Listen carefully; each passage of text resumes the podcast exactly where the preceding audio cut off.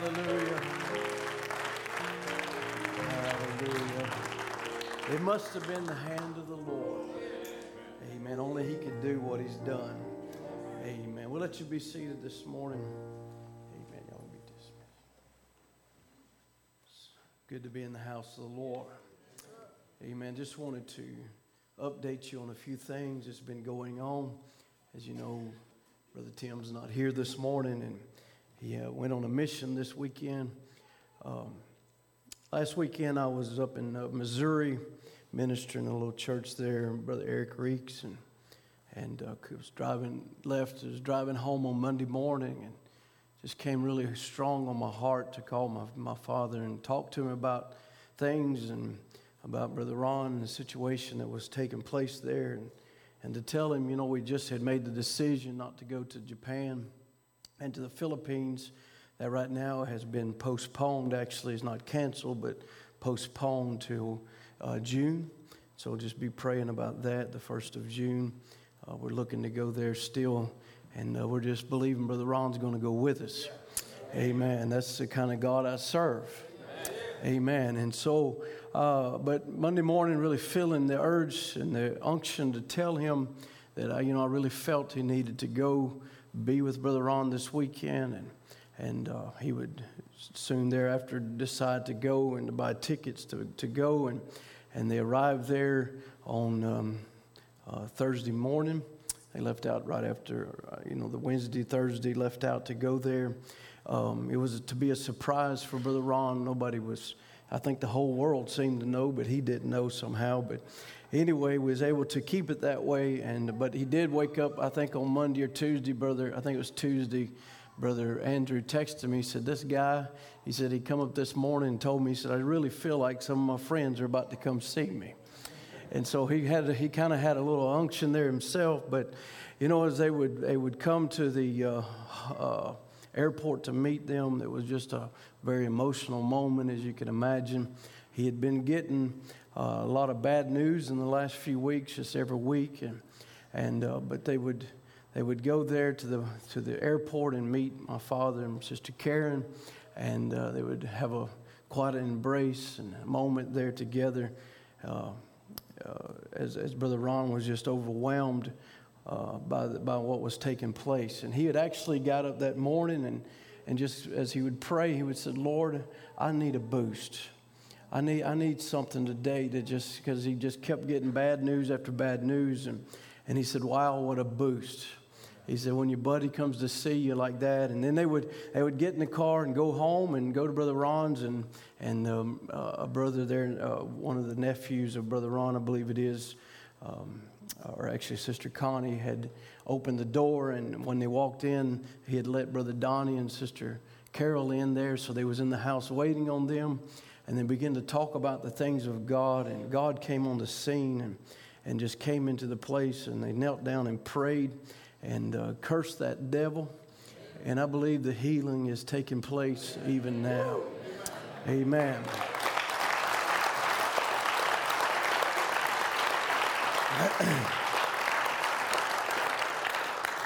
We got this from Brother Ron today. He said, this week, the doctors have declared that masked, masked melanoma cancer is in the lymph nodes in both lungs through surgical biopsy, two different procedures. They have asked me to see the oncologist on Tuesday this week coming for treatments, treatment recommendations. But he said, here's God's report. On Thursday morning, I got down on my knees and I asked God for a boost. Eight weeks of bad news each week, worse and worse, but God was already on the move. Brother Joe Green was able to come to every sur- surgery. Very thankful for that. But Thursday afternoon, I was surprised with two of God's angels, Brother Tim Pruitt and Brother Donnie Reagan, and wives, wow, wow, wow. Thursday evening, we had a prayer meeting. He came in the house. He made a doctor's visit. He brought us a touch that only He can bring. Only God can bring peace and calm troubled waters. I ask you to continue to pray for us on this journey. God is in control. I cannot thank them enough for taking the time to share their strength in this battle, but we shall see miracles. Amen. This morning I reported to my wife and Brother Tim, I feel like a new man. Amen. Amen. That's our God this morning. Amen. Amen. Hallelujah. Hallelujah.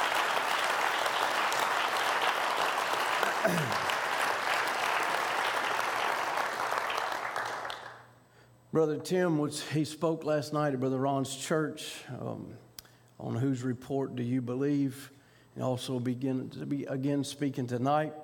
But here's a testimony from that service. A sister had sent this in. This is, to me, a miracle. It's a, amazing how you, you can't out, out. I don't know how words to put this into my into into into saying, but you can't outthink or outguess God. He's got a perfect plan. But this sister sent this in. She said, Doctor Yu is an international correspondent affairs professor and has several P H D titles. He's originally from Tokyo, Japan, but has lived in the United States for twenty-five years. He's an alumni of Penn State who taught three classes I had during my graduate studies. He's a philosopher and has always said, you must have scientific evidence to prove anything. But the dissertation for English literature had already been accepted, and I was very thankful. And we had year-end review on Monday and Tuesday, and I shared with him that con- contrary to many opinions, the supernatural occurred several times in history without scientific understanding. I used several examples in the Bible, Noah in the ark, regardless of scientific proof, it rained forty days and night. God shut the door, not Noah. Another example was Joshua and the sun standing still.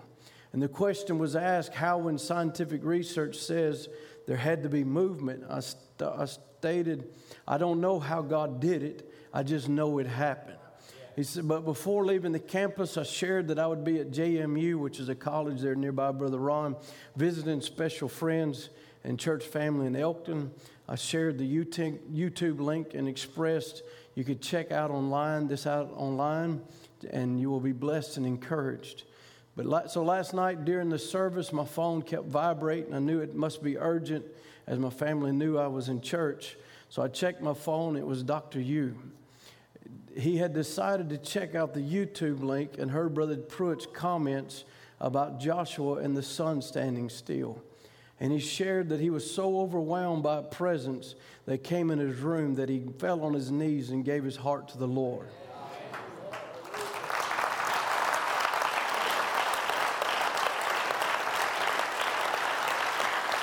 Hallelujah.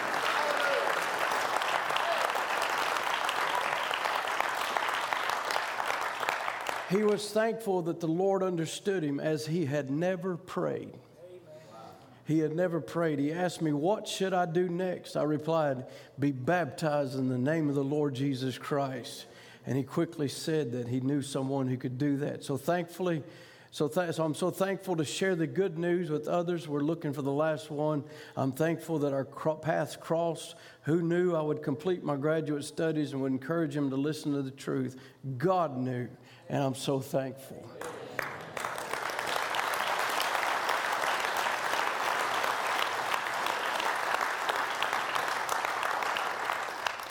Brother Tim writes this this morning. He said, as you all know, I was supposed to be leaving to minister in Japan, but God had other plans, and he sent me on a mission. And while here, God has saved a Japanese professor. This is an incredible miracle.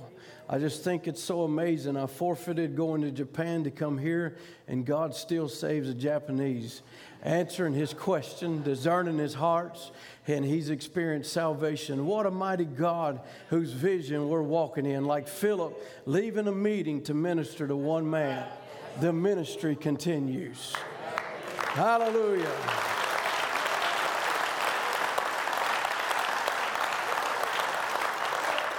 So what shall we say? We're writing another book of Acts. Amen. Hallelujah. You know, when you speak sometimes feeling the anointing of God, the devil loves to come and whisper in your ear and just say, well, you just made all that up. You just kind of got a little feeling, got a little excited. But when God comes behind it and backs it up with healing and salvation, that'll shut the mouth of the enemy. Hallelujah. We are writing another book of Acts. Amen. Let's stand together this morning. Let's just go to him in prayer. How many would have a need? You don't want to just talk to the Lord for a moment and say, God, come by my way and speak to my heart. Let's just all pray together as we thank the Lord for this wonderful testimony of this healing, this salvation. Amen. This is just the beginning. God is doing something wonderful. Lord Jesus, we just come to you today, Lord, with our hearts open to you. Lord, just asking, Father, if there be anything that we've done that you'd forgive us, wash us, cleanse us by your blood. Lord, we're so thankful to hear, Father, this healing that has taken place in our brother Ron. Lord, no matter what science says, what the doctor says, but when Doctor Jesus comes in the room, Lord, the angel of God to minister and, and to bring your ministering spirits, Lord, to raise us up in times of need and situations of our lives. God, we're just so thankful, Lord, for this, this report, and we believe this report. We, re- we believe the report of God this morning that said, by your stripes, he's healed. And Lord, in the middle of it all, Lord, you to bring salvation, Lord, to a heart that had never prayed to you, no, know nothing about you. But God, the presence of God to come into his room and convict him and him fall on his knees. What a mighty God we serve. Lord, it ought to so stir us this morning to realize our God fights for us. It may seem like everything's falling apart. It may seem like the boat's going down. It may seem like waves are crashing on every side, but our God fights for us. Lord, this morning we commit these hands that were raised in this building. You know every heart. You know every need. You know every situation. We just ask that you would come and touch each one, we pray. Move in a mighty way, Father. We invite you to come. We invite you to be the most welcome guest here today, Lord. Lord, and not just a guest, but, Lord, somebody that feels welcome. Lord, part of the family of God. We love you and thank you for all those things. In Jesus' name, amen. And amen. Let's turn to Revelations one and verse one. Amen. I'd just like to continue on this thought of the Lord is a man of war. The Lord is a man of war. Revelations one and verse one. The revelation of Jesus Christ, which God gave unto him to show unto his servant things which must shortly come to pass. And he sent and signified it by his angel unto his servant John, who bear record of the word of God and of the testimony of Jesus Christ and of all things that he saw. Blessed is he that readeth. Are you blessed this morning? Amen. Blessed is he that readeth, and they that hear the words of this prophecy and keep those things which are written therein, for the time is at hand. And John said to the, John to the seven churches which are in Asia, grace be unto you and peace from him which is, and which was, and which is to come, from the seven spirits which are before his throne, and from Jesus Christ, who is the faithful witness. Oh my, the faithful witness, the first begotten of the dead, and the prince of the kings of the earth, unto him that loved us and washed us from our sins in his own blood, and hath made us kings and priests unto God and his Father. To him be glory and dominion forever and ever. Amen. Behold, he cometh with clouds, and every eye shall see him, and they also which pierced him, and all kindreds of all the earth shall wail because of him. Even so, amen. I am Alpha and Omega, the beginning and the ending, saith the Lord, which is, which was, and which is to come, the Almighty. And I, John, who also am your brother and companion in tribulation and in kingdom and patience of Jesus Christ, which was in the isle that is called Patmos, for the word of God and for the testimony of Jesus Christ.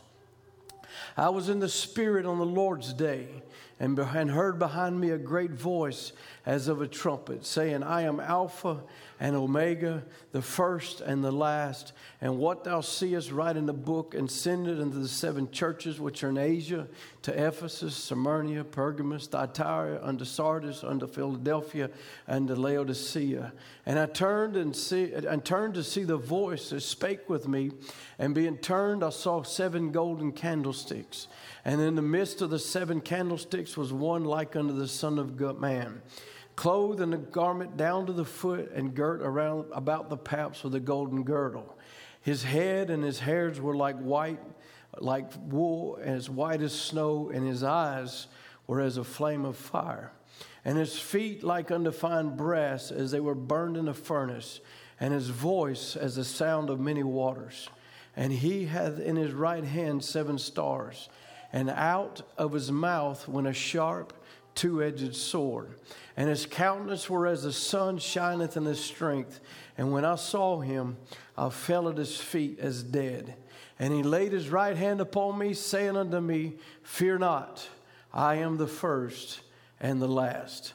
I am he that liveth and was dead, and behold, I'm alive forevermore, amen, and have the keys of hell and of death. Amen. Let me let you be seated today.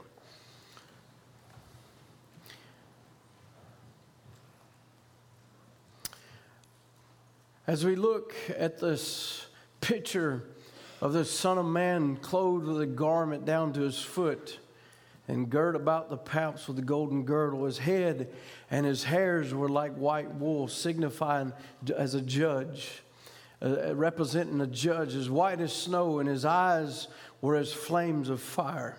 And his feet were like unto fine brass. In other words, it was very heavy. They were very big and bold. They were they were feet that were ready, amen, to stand upon anything that would rise up against it.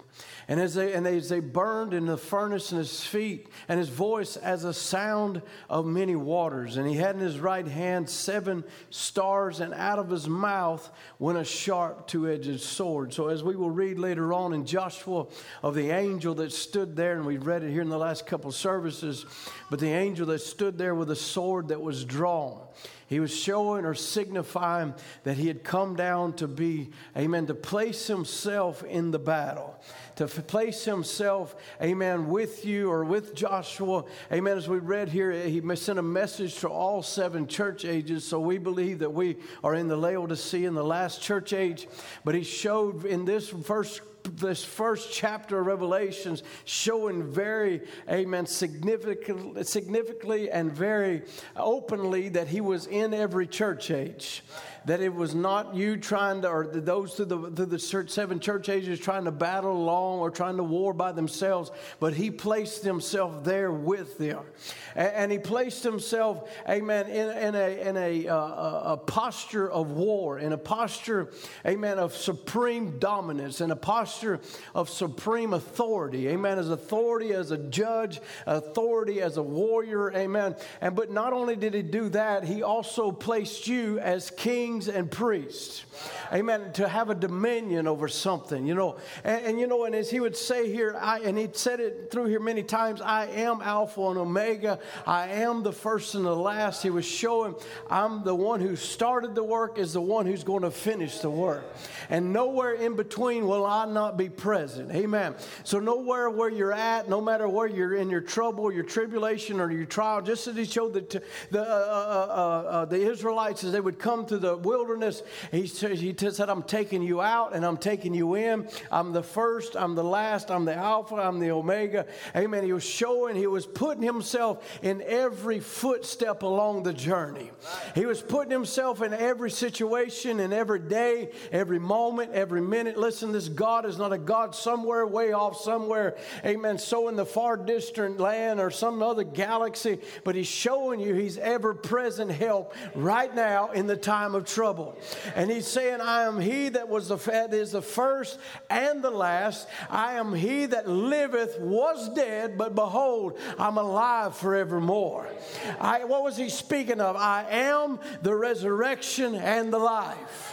I am the resurrection of the life. He come down to show he is a conqueror. Amen. He's come down to show that he was not to be conquered, but he was to conquer. Now, in his life as he lived on here on earth, when we would look at him as he would go and he would willingly give himself to Pilate, he would willingly give himself to judgment, he would willingly give himself to the stripes on his back and the thorns upon his head and the nails in his feet and his hand. It looked like he was going down defeated. It looked like life. Satan had was going to take him down into death just like he took any other man. But God has a greater plan. And as we've heard even this morning, that even though times in our lives it looked like we're going to go down in destruction, it looks like our boat's about to go down, it looks like sickness is about to overtake us, God has a plan. And God has you from your first breath to your last breath. God has you from your first moments of time in life and things you go through and trials and tribulations that you face. He has you from the first moment to your last moment. Amen. You know, when he was here on earth, Adam's race had many fears. You know, they had fears and things, and they still have them today. And Brother Brown said they shouldn't have them because Christ won it all at Calvary. He won the victory at Calvary. You know, when he was here on earth, he walked up to a sick man, and sickness had bound the human race. And he said, thou spirit, uh, thou devil, I charge thee, come out of the man. What was it? He came to conquer every devil. He came down not to be defeated. He came down to be victorious. He came down in human flesh to take on human battles, to know what you're going through this morning, to know the trials of your life, to understand what it's like for you to go through what you go through. He wanted to be a God of every day. He wanted to be a God of every moment. He wanted to be a God who could have compassion upon you and know what it's like to have a headache, know what it's like for your blood pressure to be up, know what it's like when your body's turning against you and things are happening. He wanted to know about it, so he came down to conquer every disease. And we see here when he was on earth, he would speak not to a, he wouldn't say, you blood pressure or, or you cancer or, or you blindness or this. He would say, thou spirit. Thou devil. Amen. What was it? He was coming down to show us it's not a flesh and blood affair, but we're fighting against principalities, against powers, against all kind of darkness in high places. Amen. But he came to show us, amen, that we can be more than conquerors as he was. He conquered the devil. When he laid at the grave of a dead man, he conquered death for the man, or sickness, amen, or some kind of spirit that would overtake a maniac and just try to destroy him. He came down to conquer him. He conquered the devil everywhere he met him. He conquered the devil everywhere he met him. And I want you to understand, he still does that today. He conquers the devil everywhere he meets him. If he meets him in a, in a church service, or he meets him in a prayer line, or he meets him in a living room, and then cancer is trying to eat up a body, that devil has to be conquered and put under our feet. Hallelujah. He conquered the devil everywhere he met him, and he not only conquered in himself, but he left the commission to you, the church, and said, you shall lay hands upon the sick, and they shall recover. Hallelujah. How could he put that in the scripture without backing up what he said? And I know they got scholars and social gospel preachers that want to say that that's not, amen, anointed anymore, but it's amazing what God can do with an unanointed scripture. Amen. If that's unanointed, it's amazing what God can do with an unanointed scripture. But I'm here to tell you it is anointed. It came from the very voice of Almighty God. And he, as he would speak out of a flesh by a man named Jesus, and he would say, you shall lay hands. I love how he said it. He, once again, as he would use the word all, he didn't put a bunch of clauses in there and say a preacher or a minister or an angel or this or that or something. You got to have so many P H D. He said you.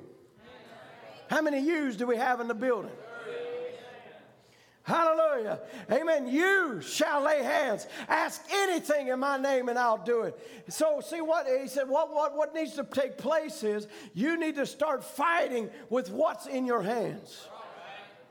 Do you realize when you have given your heart to God and you lay hands upon there, there's actually, amen, portions of the Holy Ghost, the anointing of God that flows from those hands and begins to move upon a sick person? Listen, it ain't that, those hands that's been filled with the Holy Ghost is no different than the hands that stood on the brow of the boat and said, peace be still. Hallelujah. Laodicea. It's the same power of God because it's His Word working in His people. I know people got now so full of doubt, and they don't want to do, they don't, don't want to believe that all things are possible. Why? Because they're doubting themselves. But I'm here to tell you that it is, everything is possible. You know, I got a call just the other day from a young man, and he, he called me, and he just he, he, he just had to move church because his pastor's been began to move away from the message. He said, I, I I just had to call you. He said, because I, I went to Walmart, and I, I was at Walmart getting a few things, and I met this lady that was from my former church. And he said, you know, I I I, I began to we began to talk, how you doing, this, that, and the other. And next thing you know, it led one thing led to another. And she said, well, we're just ha- Brother Tim, brother, he's just having to get away from preaching the message because, you know, it's not producing overcoming life in young people. You know, his brother said, yeah, I had to stop her. He said, I'll pay your gas. He said, won't you drive to Louisiana to Evening Light Tabernacle?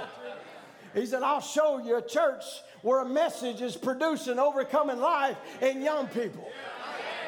He said, if you don't want to go there, you go to Brother Ron Spencer's, Brother Josh Bennett's, go wherever. He said, I'm telling you, this message works. Hallelujah. He said, you know, he said, the reason why I had to leave the same place you're at, he said, because I thought I was, he said, I, I didn't convince myself I was backslid. There wasn't no hope for me. It wasn't nothing I could do about it. He said, but then I began to realize I was hearing the wrong message. Come on. He said, today I can see, I can be saved. My family can be saved. My daughters can be saved. My son can be saved because there is a message that works. Hallelujah. I know we're living in a day where the, Brother Brown would call it a social gospel. Making it more appeasing, making it more livable. Listen, this word of God is only livable by the Holy Ghost. You won't educate yourself into it. You won't get enough degrees to make yourself believe it. Amen. You won't, you know, enough message theology. Sooner or later, somebody else smarter come along and talk you out of it. We're not interested in a social gospel. I'm interested in the same gospel Jesus preached. Hallelujah. Amen. He said, well, he said, what happened? He said, churches are uniting themselves, making it a social religion. He said, it's a terrible day. They're trying to take all the deity out of it, all the glory away from Christ, trying to make him just a prophet. If Christ was just a prophet, we're everyone lost. Listen, that's going on in message churches right now. Trying to make Jesus just another man, a prophet somewhere. Listen, if he's just a prophet, we're all lost. He died in vain. Come on now. But he was more than a prophet. A woman told him, you know, Brother Brown, there's one thing that I do not like about your speaking. And said, what is that? He said, you try to magnify Christ too much. You brag on him too much. You try to make him more than what he is. I said, if I had ten thousand languages, I could exhaust them and never explain what he really is. He's worthy of every praise that I could ever give him. And I want you to understand this message that we preach is not the message of William Branham. It's the message of Jesus Christ. Hallelujah. I don't know where people get the idea that we're preaching something other than Jesus. This message is Jesus. He showed himself all the way down through every church age, showing himself that he's in our midst.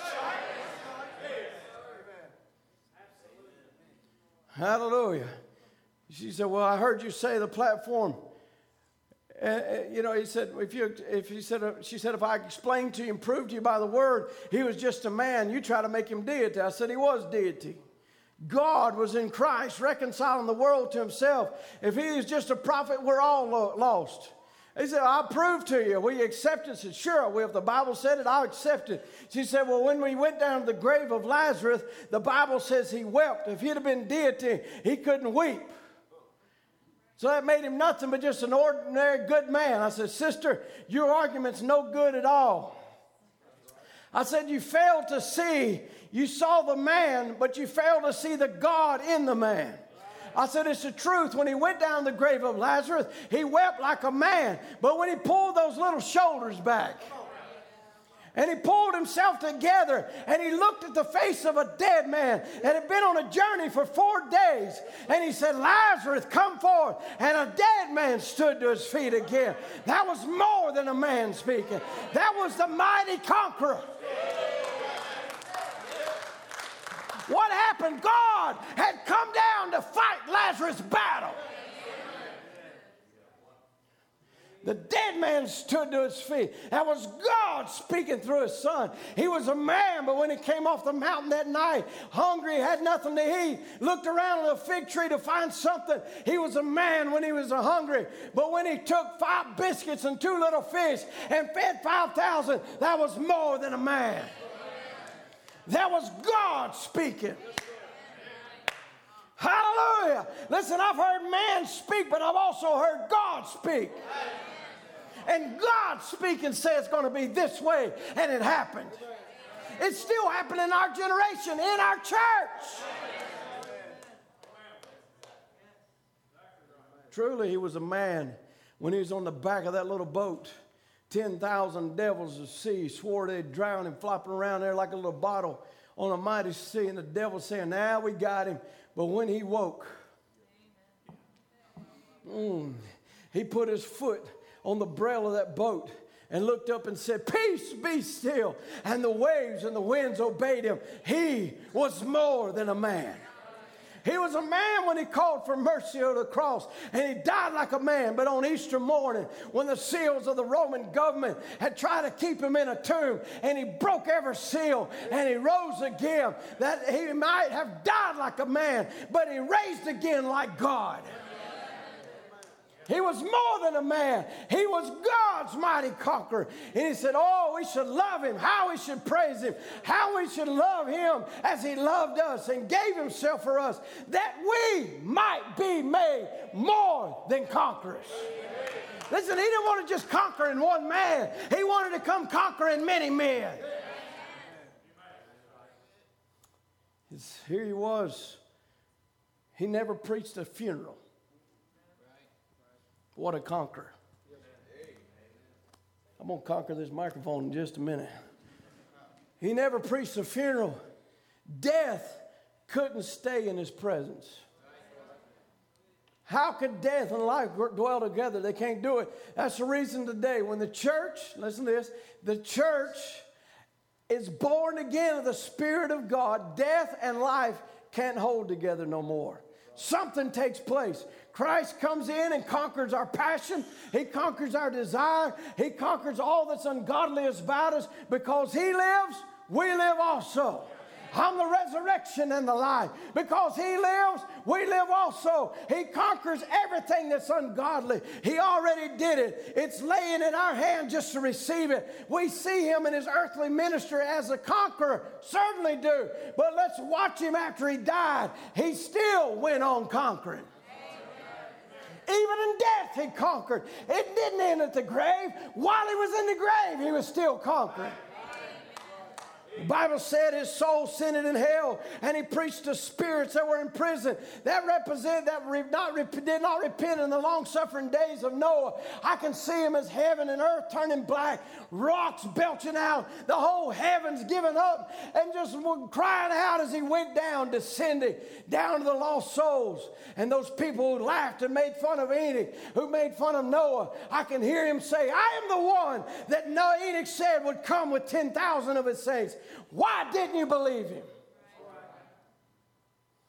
Why didn't you believe Noah? You're going to ask some people some same questions in this day. Everything I know that had to, had to know that he conquered when he shut the door on them and the days of mercy was over, and on down to the lowest pits of hell he went, and he knocked on those sooty doors of the devil's hell, and the devil came to the door and he said, well, here you are. After all, I sure thought I had you. When I killed the prophets, I sure I had you when John's head was cut off, but after all, now you're here. Oh, glory to God. The devil's an idiot because he didn't know he was in trouble at the moment. He said, I can hear him say it. He straightened himself up. And he said, Satan, I'm the virgin-born son of the living God. My blood's still wet on the cross. I paid the price. I've conquered it. And I've come down to take over. Hallelujah. I've come down to take over and to strip you of everything you claim that you had. And he reached on his side and he grabbed the keys of death and of hell off of him and kicked him back into hell where he belonged. He conquered hell, he conquered the grave, and he rose again. He said, what are you scared about then? What are you scared about then? He conquered Satan. He conquered sickness. He conquered death. He conquered hell. He conquered cancer. He conquered every kind of disease. He conquered every spirit in hell. The spirits that you've been dealing with are conquered spirits. The sickness that you've been dealing with is a conquered sickness. Hallelujah. The depression that tries to hold you is a conquered depression. Come on now. That fear that has tried to grip you day after day after day, I want you to understand this morning, it's a conquered fear. It's a conquered anxiety. It's a conquered pressure. It's a conquered devil. It's a conquered spirit. The devil doesn't have no power. Give me a mic. The devil doesn't have no power this morning. Amen. His power has been stripped. It's a conquered spirit. And that's a conquered microphone. Amen. That devil wants to come in your house. He wants to, he wants to torment you night after night after night. You need to realize that's a conquered spirit. Hallelujah. That spirit wants to come at you day after day after day after day. You need to remind him you're a conquered. Because the resurrection and the life has conquered you. Listen, if the king... of the king of Satan, it's Satan's kingdom, the king of that kingdom, he conquered him. Lucifer, he conquered him. He took him and he stripped him of every power that he had. Then if the king of that kingdom is conquered, everything under him is conquered. Your depression is conquered. I can't get off of it. Your anxiety is conquered. Those spirits of torment are conquered. Blindness is conquered. Deafness is conquered. Sugar diabetes is conquered. High blood pressure is conquered. Every spirit in hell this morning is conquered. Hallelujah. Cancer is conquered.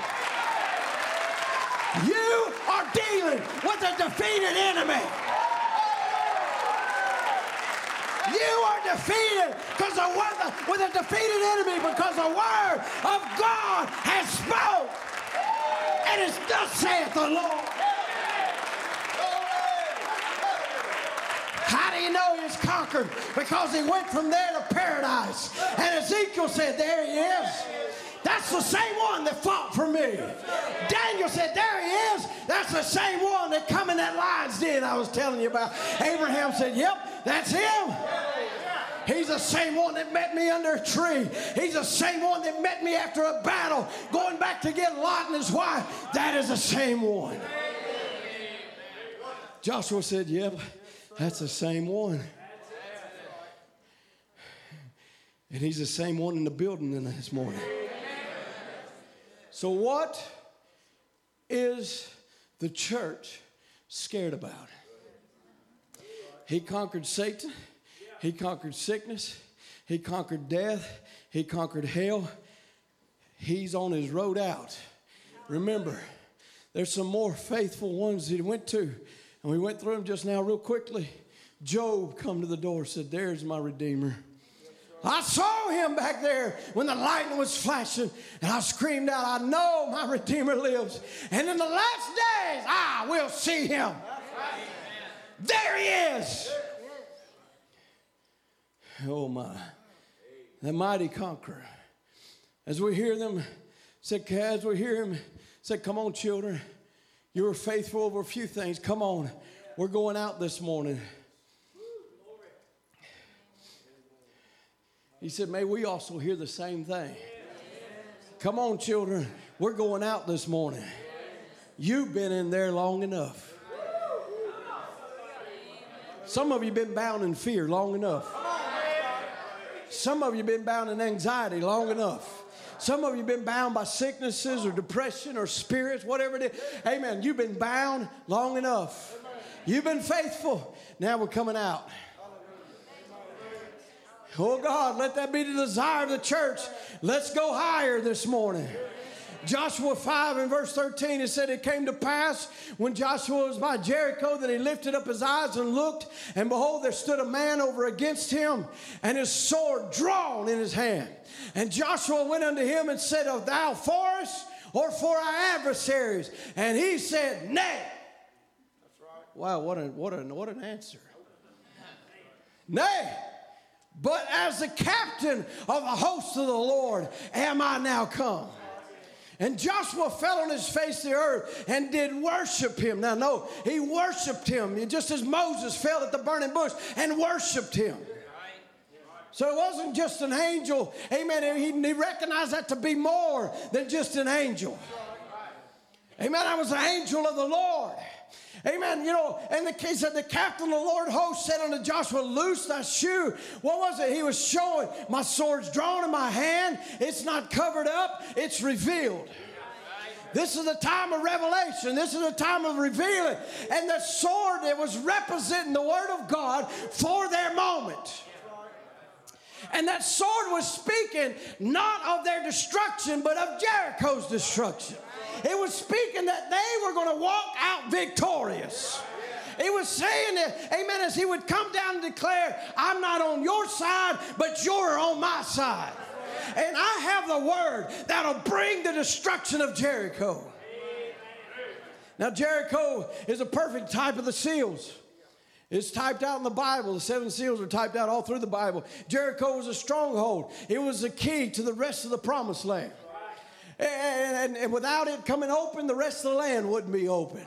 And no doubt others had probed at it. They had tried to conquer Jericho. They had tried to come against it, tried to tear the walls down, but it was sealed. But one day a sword came down, transferred from the angel of the Lord to the hand of Joshua. Amen. A battle plan to bring the walls down. Why was so God so concerned? One, it would open up the promised land. Another, he was concerned about those walls because there was a seed of God on the inside. And he'll do whatever it takes to get to that seed. He'll cancel trips. He'll do whatever it takes. He'll take a man, tra- he'll translate him all the way over to somewhere else to minister to one person. My goodness, if we're not living in another book of Acts, I don't know what's happening. A sword came down. Now, we know a sword came down in our generation. Brother Brown would speak about it. He said, "I was standing in prayer." This isn't the first time he mentions it. The breach between the seven church ages and the seven seals. Mentions it a couple times afterwards. He said, "Standing in prayer, something happened. Something fell into my hand." He said, "If you don't understand spiritual things, this may seem very strange, but something struck my hand, and when I looked, it was a sword. And the handle was made of pearl, the prettiest pearl I ever seen. The guard was gold. The saber's blade wasn't too long, but it was just razor sharp." Mm-mm-mm. Just right for cutting devil's heads off. Just right for going in there and cutting chains of darkness off of people's hearts. This sword was so sharp in Joshua's day that it would knock the walls of Jericho down except one house. The word is the discerner of the thoughts and intents of the heart. You think the word didn't know where she was at? Come on now, the word knew exactly where she was at. Knew exactly what house she was in, what address it was, where she was, what she was doing, and told her, "You get in that house and you stay in that house. Because these walls are going to, that God's going to bring us in here. And if you ain't in that house with that scarlet cord down, amen, you're going to die. But if you do as we have commanded you, you'll live." That sword was so sharp, it would go in between the brick and the mortar and cut it apart. Amen, to leave one house standing. He's still the discerner of the hearts. He still knows how to go in to where you're at. You remember when that sword come in to where you was at and begin to cut off the chains of darkness and, and the spirits that bound you and the things that said you would never be anything and you would never make it and it was impossible, just quit trying, but a sword came in. And to begin to cut it all off. Amen. What was it? It was the sword of God that's been delivered in this hour. Amen. It was a sword that would cut the seals off a book. Razor sharp, glistening silver is the prettiest thing I ever seen. And it hit, and it fit my hand exactly. And I was holding it. And I said, isn't that pretty? But you know, he said, I was afraid of a sword. I was kind of, I was real glad I didn't live in the days when they used them. I'm the same way. And I thought, what would I do with that? And while I was holding it, a voice spoke and said, this is the king's sword. And then he left me. And I wonder what it meant. That is the king's sword. And I thought if it would have said a king's sword, it might have been that I would have understood it. But it said the king's sword. And I thought the only one, there's only one the king, and that's God. And his sword is this sharper than a two-edged sword. His word, as we read in Revelation one sixteen, he said in his right hand seven stars, and out of his mouth went a sharp two-edged sword, and his countenance was as the sun shineth in his, in his strength. Amen. Hebrews four twelve said the word of God is quick and powerful and sharper than any two-edged sword. Now I want you to understand this morning, we don't have just a sword. We have the king's sword. We don't have just a king's sword. I was over there in France. I saw their swords and the things they were so proud of, held by kings of their day and people that held dominion and reign for just a moment. But we have not been given a sword of some king gone dead long ago, of some perversion, of some perverted kingdom. We have been given a sword in this day that is a sword of Almighty God. It is a sword of the King, and that sword has been brought down not for our destruction, but that the walls that it bounds you and the walls of things that hold you might crumble around you. Yeah. Hallelujah. He said it's a sharp two-edged sword, piercing, even dividing asunder the soul and spirit of the joints and marrow. Well, you know what it feels like for that sword to come on you. Reach right in there and discern your heart. Oh, I know. Out of his mouth went a sharp two-edged sword. Now, in Joshua's day, they was fighting a physical enemy. So it'd come down in the hand of a man. But now he's saying it's in his mouth. Because we don't fight a physical enemy. It'd be really easy sometimes if you could see a devil and grab a sword and go cut his head off. Go fight. But with us, sometimes it's just these icky, icky little things that comes around, and thoughts begin to come to our mind. Fear begins to take over us, and we begin to wilt, and we don't even recognize before too long it's a devil. It's a spirit that's attacking you. You've been under attack. You've been going through things night after night after night, spirits haunting you. But there's a sword, and it's not just a sword. It's the king's sword. We're not talking about just any man's word. We're not preaching any man's word. This was, this was signifying a word that was coming down to open up the seals, to open up the book so we can understand what God was doing through seven church ages. We can understand his love and mercy and his grace, how he was orchestrating things, how he's going to be. How. And Brother Brown said when those things opened to him, he said the Bible became a new book. It opened the rest of the promised land. Hallelujah. And this is what he's saying here. And but in Revelation nineteen eleven, it said, I saw heaven open, and behold, a white horse. And he that sat upon him was called Faithful and True. And in righteousness he doth judge and make war. Amen. Oh, yeah, here we go again. He is a Lord, a man of war. And his eyes were a flame of fire, and on his head were many crowns. And he had a name written that no man knew but he himself. And he was clothed with a vesture dipped in blood. And his name is called the Word of God. And the armies which are in heaven followed him upon a white horse, clothed in fine linen, white and clean. And out of his mouth goes a sharp sword, that with it he would smite the nations. He would rule them with a rod of iron. He would tread upon the winepress of the fierceness and the wrath of Almighty God. And he hath on his vesture and on his thigh a name written, King of Kings and Lord of Lords. Amen. And he's still King of Kings. He's still Lord of Lords. Well, that's what you need to do, is look at when you see your problem before you, say he's still King. Amen. He's still Lord. You're still conquered.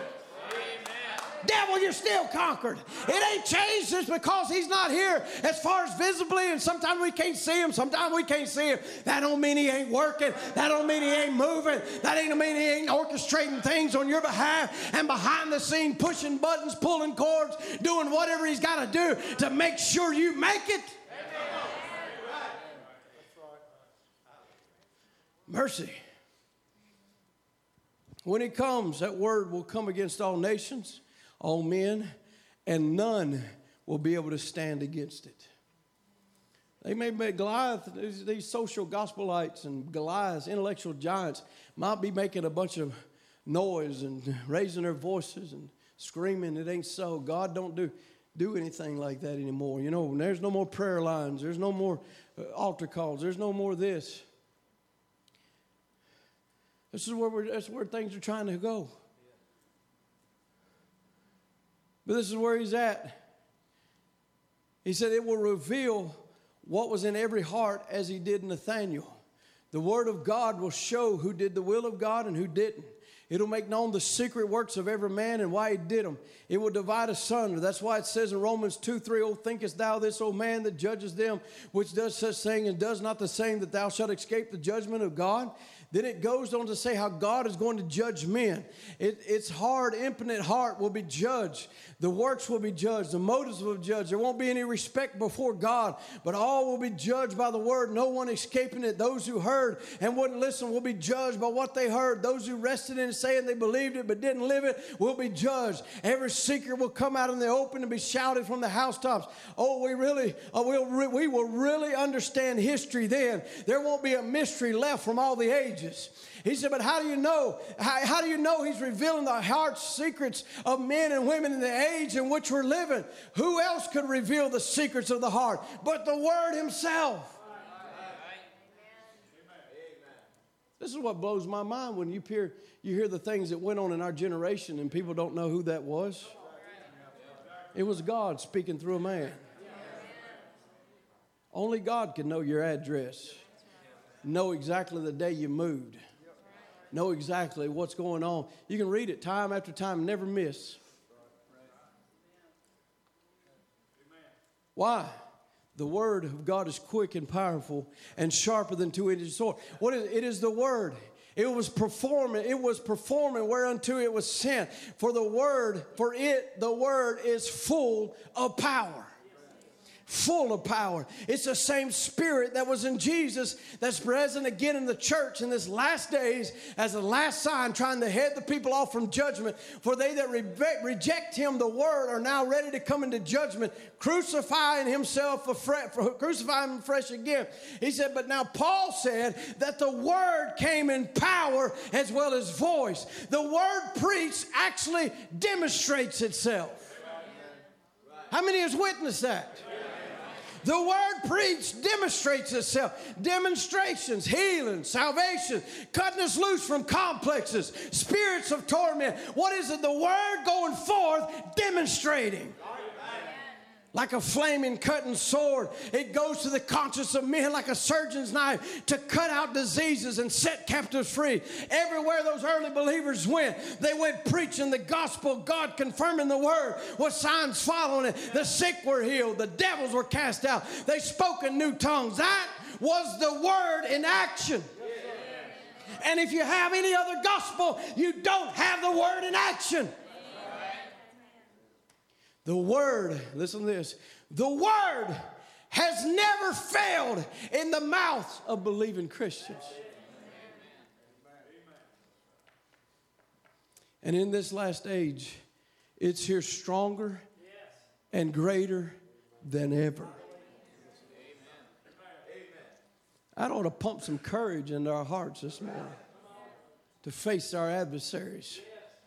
This word is greater than, stronger, and ever in the true word bride. So what has happened? This word has been transferred from an angel to a prophet to a people.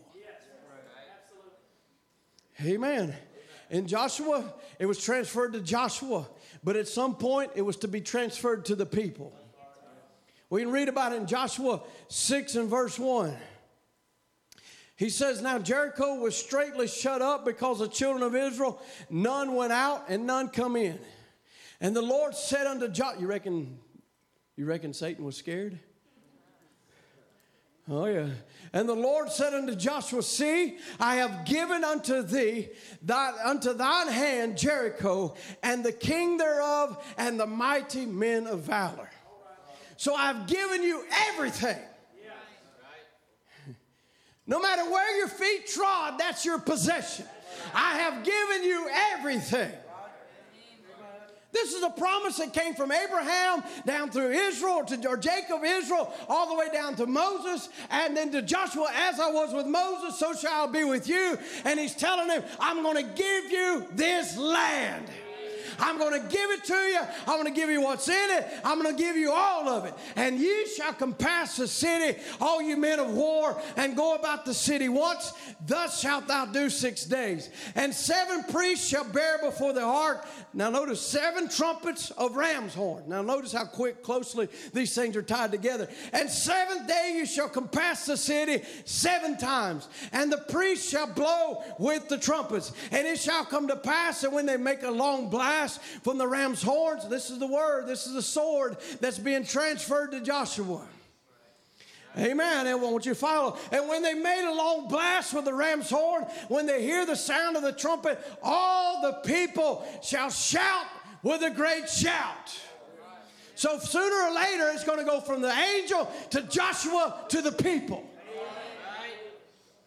Amen. And the wall of the city shall fall down flat, and the people shall ascend upon every man straight before him. And Joshua the son of Nun called the priests and said, take up the ark of the covenant. Let seven priests bear seven trumpets of ram's horns before the ark of the Lord. And he said unto the people, pass on and compass the city, and let him that is armed pass before the ark of the Lord. And it came to pass that Joshua had spoken unto the people, that the seven priests bearing the seven trumpets of ram's horn passed before the Lord, and blew the trumpets, and the ark of the Lord, oh, covenant of the Lord, followed them. And the armed men went, and all the ones rearward from the ark, the priests going on blowing with trumpets. And Joshua had commanded the people, saying, ye shall not shout, nor make any noise by your voice, neither shall any word proceed out of your mouth, until the day I bid you shout, then ye shall shout. Oh, hallelujah. On that day you will speak to your mountain, and your mountain will obey your voice. Oh, hallelujah. Amen. What was it? Seven times around, and on the seventh day, seven times around, and at that last moment, shout.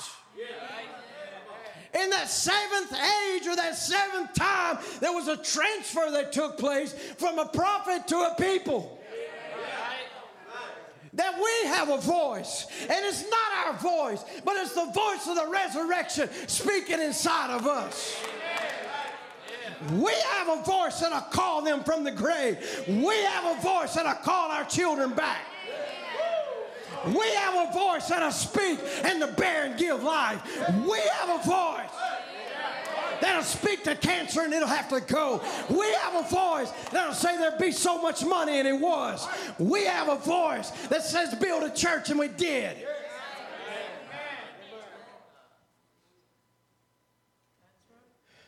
And let me tell you, he's still the God of miracles. He's been through us, with us through every step of the journey. Look around. He's been with us. And even this week, we're meeting with a group that's taken over the over the uh, graveyard, and they're buying our old church and buildings from us. Amen. Giving us money.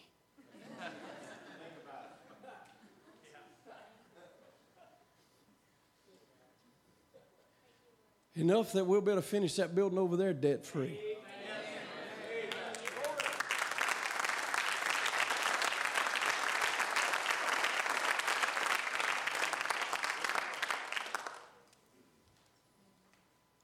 Do we have a voice in our in our church? Yeah. Ain't the voice of man, it's the voice of resurrection. Yeah. Hallelujah.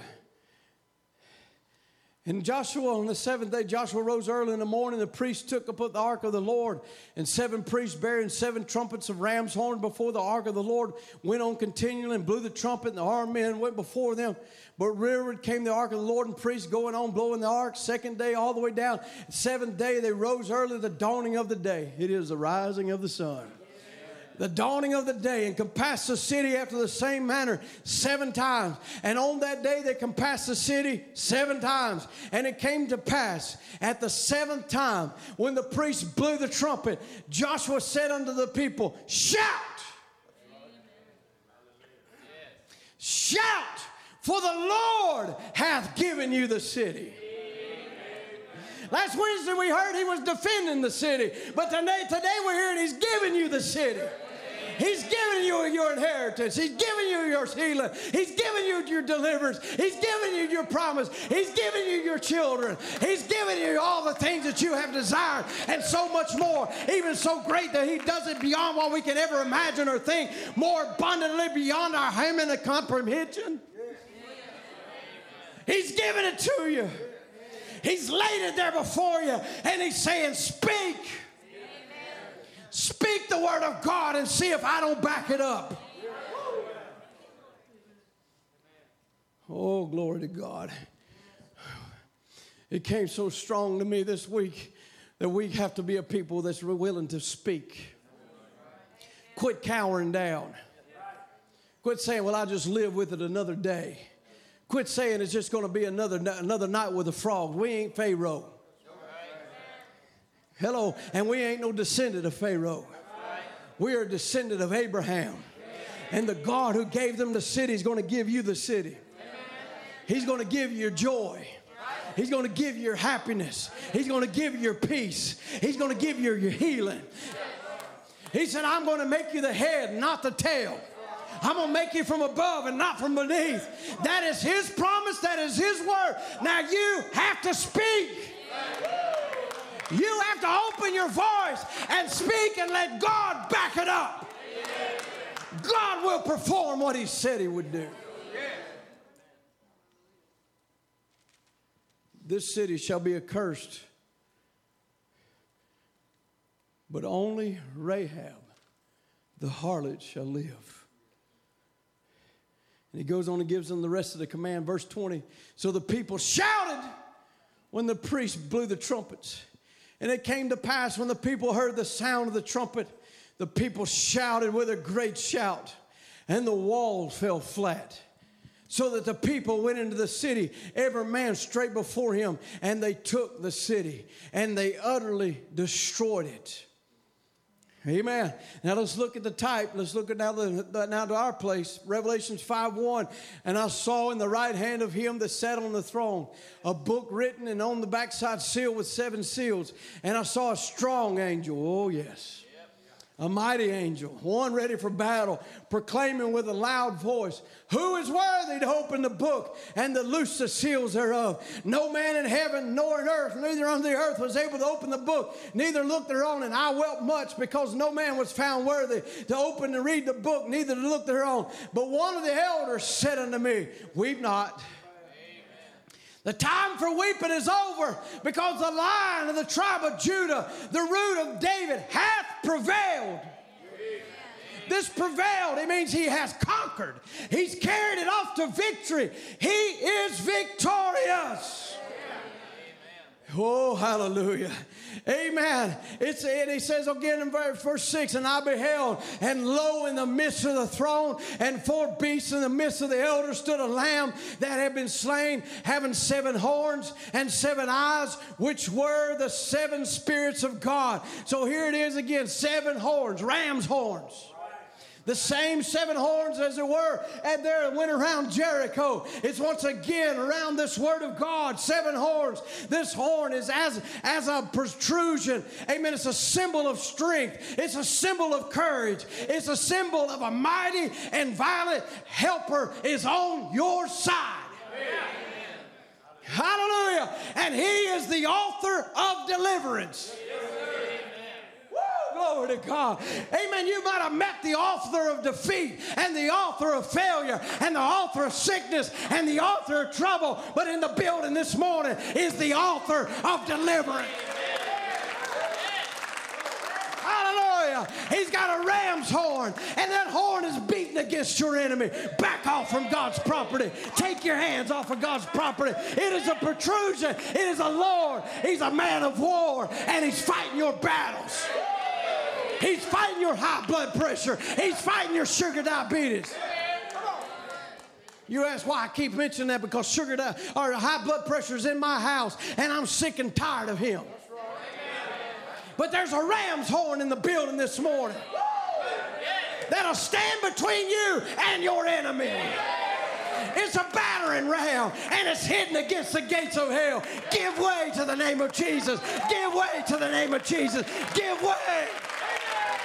There might be walls around your children, but there's a ram's horn saying, give way to the name of Jesus. Give way to the name of Jesus. There might be a wall around your depression, but there's a ram's horn saying, give way, give way, give way to the name of Jesus. And I heard a shout, and the halls of hell began to pop, and plaster began to come off, bars began to fly. Why? Because there's a word that's been transferred from an angel to a people. Hallelujah. Are you a people that's heard the word of God? If I was you this morning, I would take a few moments and speak to your wall. Say, wall, you're coming down in the name of Jesus Christ. There's a ram's horn here for you, and he's pushing, and he's pushing, and hell will give way to the name of Jesus Christ. Hallelujah. Barren will give way to the name of Jesus Christ. Come on, speak it this morning. There's nothing, neither present, nor things that come, that can stand before the people of God.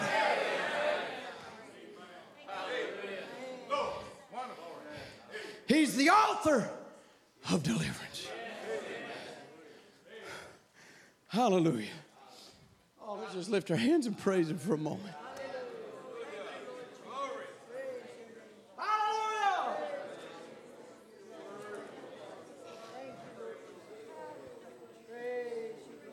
No weapon formed against you will prosper. Praise the mighty name of Jesus. Showing there was one for every age. And four anointings against the four spirits of, of hell that would torment time after time.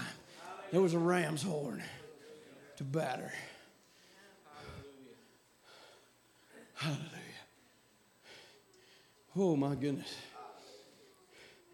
Said in Revelation three and verse twenty-one, to him that overcometh will I grant to sit with me in my throne. That is the same word as prevail. It's the same word, to be carried off in victory. Oh my God, I think that went right over our heads. There's a people in Laodicea that's going to be carried off in victory.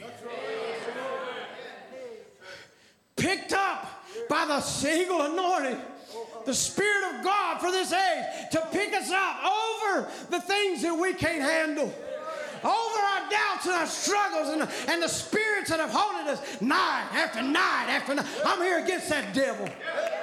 Not am I just against him. The God of heaven is against that devil.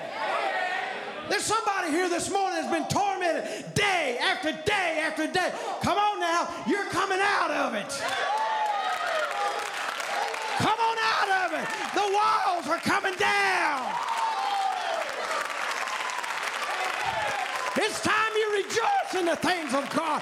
That thing that's held you in fear, held you in bondage, it's time you look at it and say, you're a conquered devil. You're a conquered foe. You're coming down in the name of Jesus Christ. At the name of Jesus, every devil has to flee. Oh, oh, that ought to be a shout of the King in the camp this morning. It's not just us. The King is here. It's just not me. The King is here. He's healing. He's delivering right now. Hallelujah. Victorious. You're going to be carried off in victory. Victorious over every foe.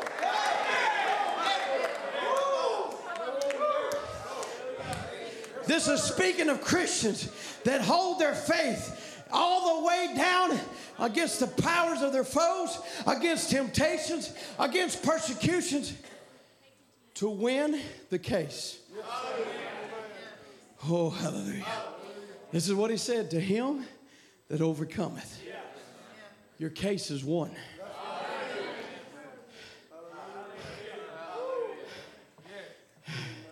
Hallelujah. Revelation five six, he said, I beheld, and lo, in the midst of the throne was four beasts, and in the midst of the elders stood a lamb that had been slain, having seven horns, seven eyes, which are the seven spirits of God. Is there enough for you? And he came and took the book out of the right hand of him that sat upon the throne. And when he took the book, the four beasts and four and twenty elders fell down before the Lamb, having every one of them harps and golden vials full of odors, which are the prayers of the saints. And they sang a new song, Thou art worthy to take the book. Oh, hallelujah. Hallelujah. To open the seals thereof, for thou wast slain. Oh, when you see this Lamb was slain for you, you'll begin to sing a new song. You may have sung the song of depression, sung the song of defeat, sung the song of I'm going down to a sinner's grave and a devil's hell. But when you realize this Lamb died for me, this Lamb took a sword and it cut off the head of Satan on my behalf, you'll sing a new song. All of a sudden, victory is mine, victory is mine, victory is mine. The devil thought he had me, but he lost me. The devil thought he had one. He thought he was going down to take me to hell, but the Spirit of God picked me up. Hallelujah. A new song. My Lord is a mighty man of war. My God fights my battles.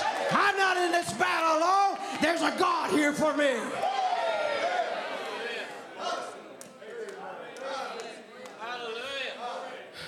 And has redeemed us out of every kindred. Oh, glory to God. Tongue, people, nation.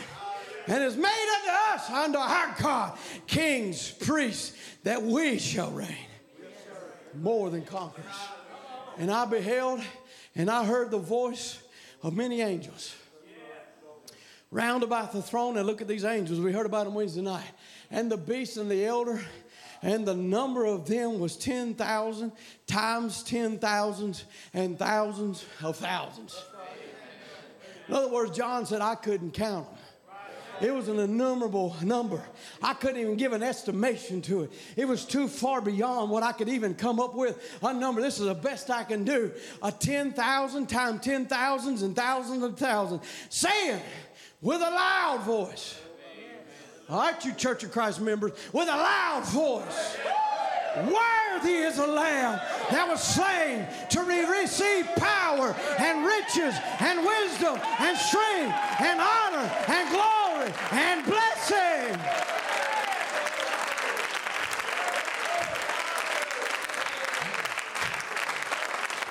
That was the elders. That was the beast. But then every creature which was in heaven, on earth, under the earth, such that were in the sea, all that are in there, heard I say. Oh, who does John represent you. Heard I saying, blessing and honor and glory, come on, bride, and power be unto thy name that sitteth upon the throne and unto the Lamb forever and ever and ever. And the four beasts said, amen. Oh, hallelujah. If we can let some worship to go this morning, praising our King who has all honor, blessing, glory, and power, we'll hear heaven say, amen. Hallelujah. It's time you drop your hose. It's time. You've been serving that devil long enough. Right now I hear a trumpet sounding. It's a sound of jubilee. It's a sound of angel armies. It's a rustling in the mulberry tree. It's time to go take back what the enemy has stole from you. It's time to take back the blessings of God, the glory of God, the honor of God, the power of God, and say it's mine.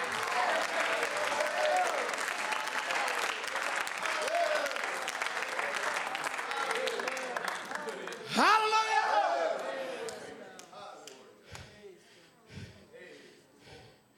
Oh my, we just got to worship.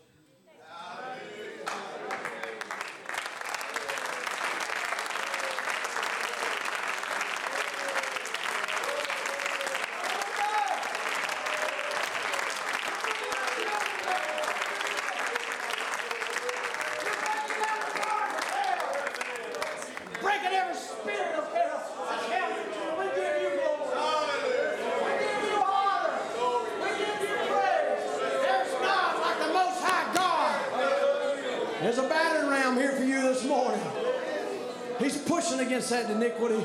He's pushing against that sickness. He's pushing against that sorrow. He's pushing against that fear. He's pushing against that. Come on now. Yeah. You're not pushing by yourself. There's somebody with you. There's angel armies. My God fights for me. It's what the word Joshua means. Jesus, Savior, Deliverer.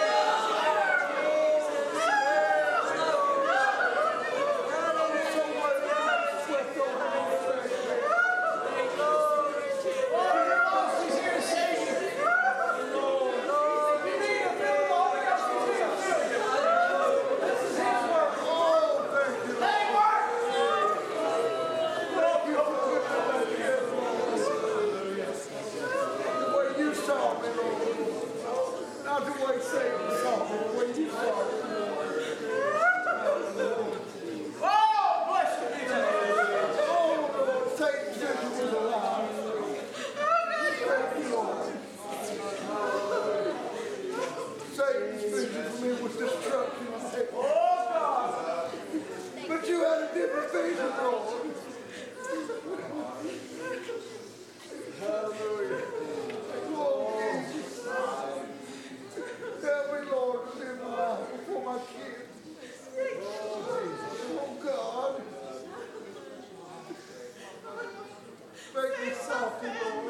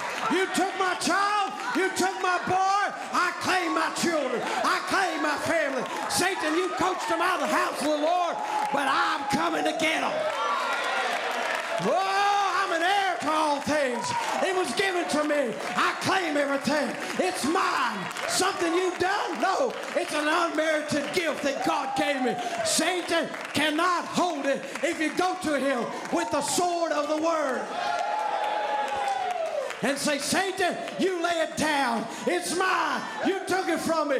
Give it back. I'm serving notice on you this morning. I've got a written notice right here. Heavens and earth won't pass away, but this notice will not pass away. I come to this notice to serve you, Satan, this morning in the name of Jesus Christ. said, he said, whatever I ask of Father in his name, he'll give it. And if I say this mountain be moved, and don't doubt my heart, but believe what I said should be done, I can have it. Hallelujah. Lay it down. Hallelujah. I am a believer.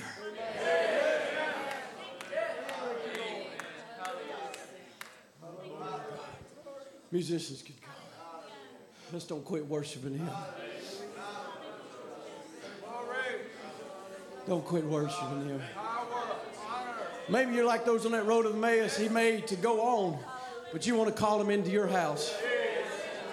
Say, come right here, Jesus. I need you right here for a moment. And he'll begin to break bread. I think he's broke some bread this morning to let you know you don't have to be a trodden down somebody.